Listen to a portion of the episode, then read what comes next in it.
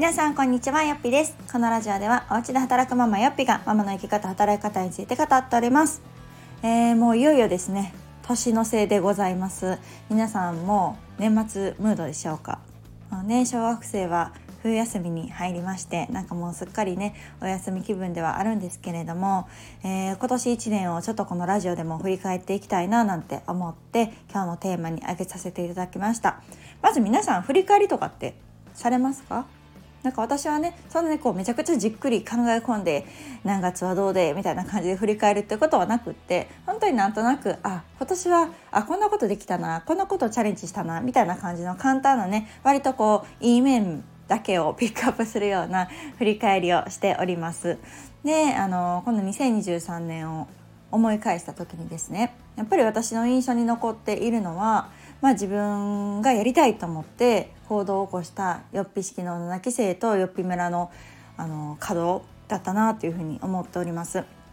でよっぴ式に関しては、まあ、前のねラジオでもお伝えしましたけれども、えー、まあ、今回で、まあ、もう一旦クローズしようと最終になるだろうなと思っての、えー、スタートだったのであのすごくこう思い入れを持ってそしてこの年末っていう12月であの終わりっていうところにお尻を決めて稼働してきました。でもう一つのゆっぴ村に関しては、えー、去年2022の12月スタート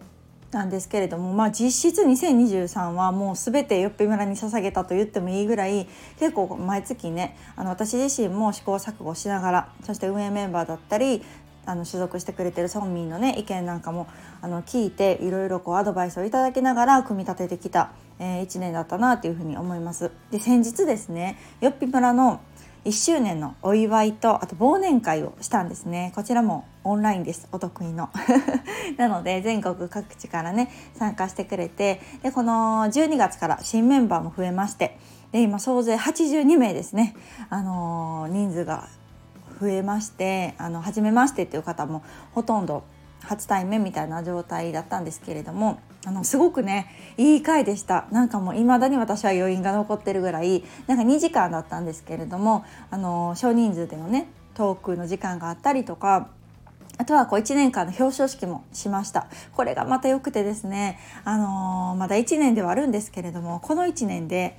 在宅で働けるようになった人、あと開業した人、めちゃくちゃ多かったんですよ。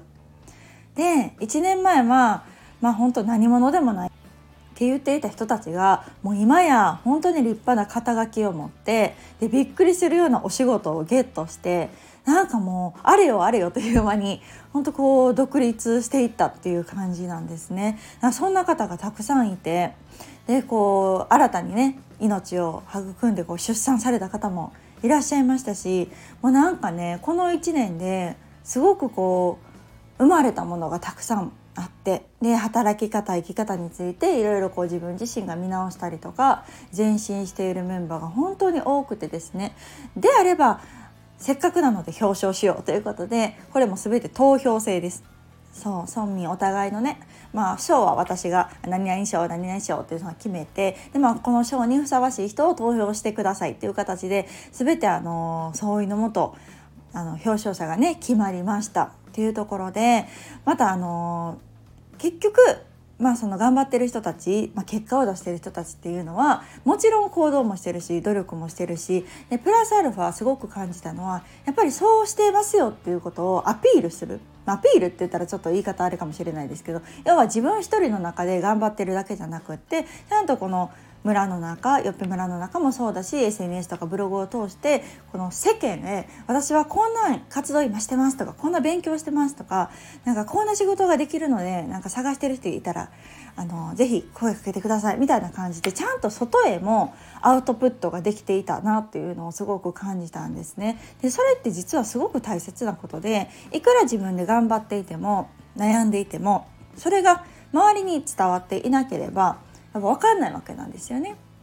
そう本当はこんなことができるかもしれないこんなんやりたいと思ってるかもしれないでもそれが周りがわからないからこそつなげることもできないしお願いすることもできない仕事に結局つながらないっていうことになりがちなんですけれどもこの1年その表彰された人をはじめ村民のみんなはそれをすごくできていたなと思います。だからこそなんかこうこういう人探してるよっていう時にあじゃあお願いしていいっていう形であの仕事につながったりで一つ仕事がつながるとねやっぱり自信もつきますし実績もつきますしで次2歩3歩って進みやすくなった結果がこの1年後のこの皆さんの何て言うのかな本当に立派すぎる結果だったなと思います。なので私がこのよっぴ村を始めた時にお家でね働けるようになる人が増えるようにっていうのを元にスタートしたんですけどまさかこんなたった1年でこんなにもたくさんの人が開業したり自分の働き方を見つけてお家で働けるようになるとは正直想像以上でした。本当に素晴らしかった、うん、だからこそこう投票するのも気持ちよくで表彰された方へもなんかこうまあそりゃそうだよねと、うん、みんなそれは納得の結果だよねっていうような方が選ばれたなと思っています。うん、なのでなんかすごく良かったなとこの振り返りも、うん、いい振り返りだったなと思うし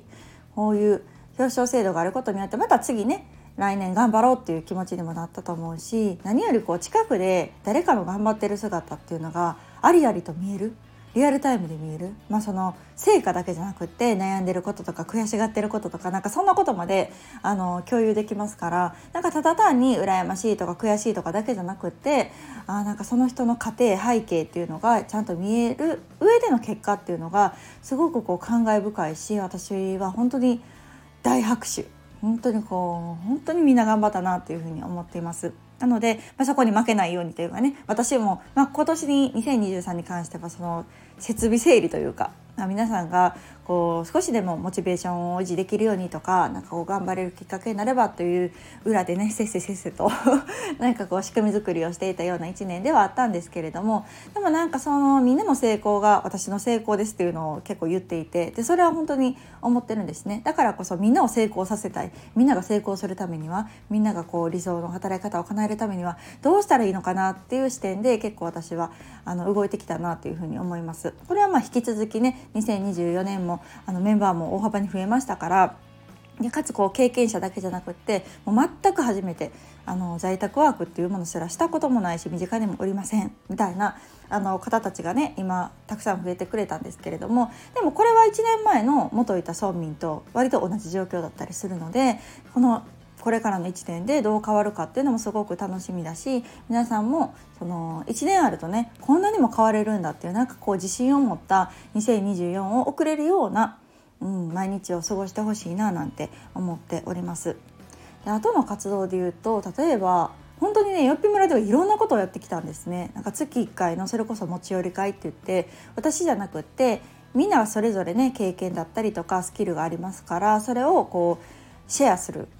うん、スライドを持ってやる講義みたいなのもそれぞれしていただいてでこう自分には足りなかったことを知れる機会だったり逆に自分が持ってて誰かが知りたいと思うことをね伝える場になったりもしました。あとはね、えっと、最後の方で言うとモニターとかもしましたね。初めはこう何がいいんだろうどうサービス化していっていいんだろうって思ってるところからやっぱり1年も経つとねちょっと自分業を作ってみたいなとか自分サービスちょっとやってみたいなみたいな方も増えてきてで、まあ、その方たちが一旦こう自分業として組み立てたものをモニターとして村民に募集をする。そうするとやっぱり手が上がるのもねめちゃくちゃ早くてこれまた大反響なんですよね。もうぜひ受けたいっていう人がもう村民の中にたくさんいますからこう何て言うんだろう。集客とか募集って結構ハードル高くないですか？皆さんなんか人が集まらないんじゃないかとかなんかそこへのこうなんてプレッシャーだったりとかそこが怖くてなかなか募集かけれないっていう方も多いと思うんですけどそんなのも割と村民の中ではこのエピ村の中ではもうすでにあの人がいますからあの私モニター受けるよとか是非やらせてくださいっていう方もたくさんいるのでもう一瞬で埋まりますね。なんかそれも一つ成功体験になるんじゃないかなと思います自信を育んでああやっぱりこれだけ需要があるのかって思うとね次本当にこうサービスとして一般公開しやすくなったりもすると思うのでそういうなんかこう第一歩が軽く踏み出せるように、うん、なんかこう勇気を持っていいやってするっていうよりもなんかこうまあまあ一回投げてみようポンポンみたいな感じ。でなんか挑戦できる場の方がねやっぱり場数って大事ですから。なんかそういう風な挑戦の場をあのまずはこのクローズドの中でやる。そしてそこで自信を持って勇気を持ってこう一般公開するって流れがなんかこう動き出しやすくなる、まあ、コツなんじゃないかななんて思うのでちょっとこのよっぴ村ではそういうねちょっとこうスモールステップを詰めるような仕組みなんかも整えたりしています。みたいな感じでなんか振り返ればあなんか結構やってきたなと思うしこの工場委員会っていう私が月1回ね勉強会やってるんですけどそれも毎月やったんですよね。なんか月1回そんなスライド作ってなんか勉強会なんてできるかしらと思ってたけどでもまあやると決めてやってみればねできたっていうまだこれも私の自信にもつながりましたね。なので今年で言うと、えー、計12本かの、えーと、講義をしたっていうところのしかも新たななので毎月新しく生み出してってところなのでちょっとね初めは大丈夫かいねって思ってたけど、まあ、できたっていうのがこうすごく経験にもなったし皆さんの反応もいただけてあなんかすごく良かったなっていうふうに思っています。なのでこう2023を振り返ると結構私自身はねあのチャレンジしてきた年だったなと思います。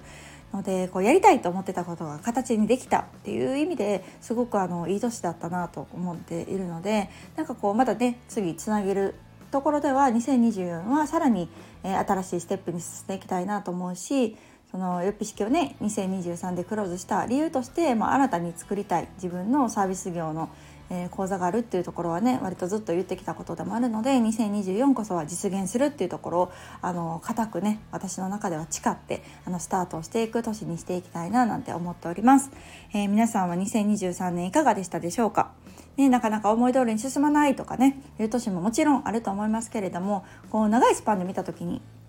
今が頑張り時なのか休み時なのか今できることはでも何かあるんじゃないだろうかみたいな感じでねあの探りながら少しでもやっぱり進んでいくっていうのが大事なんじゃないかなと思っています。これあの村民のねみんなにも言ったんですけれどもこう完璧を求めるよりもやっぱりこう少しでも前進するっていうことに重きを置きましょうと。うん、なんかこう一歩進んで二歩下がるみたいなね あの時期もあったりするかと思いますがやっぱり気持ちは前向きに心は前向きに、うん、そして少しずつでも前進していくっていう姿勢であるとねなんかこう何もできなかったっていうよりもあ1ヶ月前半年前1年前と比べると私も進んでるなって思うことによってねなんかこう次につながりやすくなるかなと思いますしいやでも今日は終わって明日は来ますしね、時が戻ることはありませんからもう前進していくしかないのでねなんかこう落ち込む気持ちがあってもある意味こうスパッと区切りを、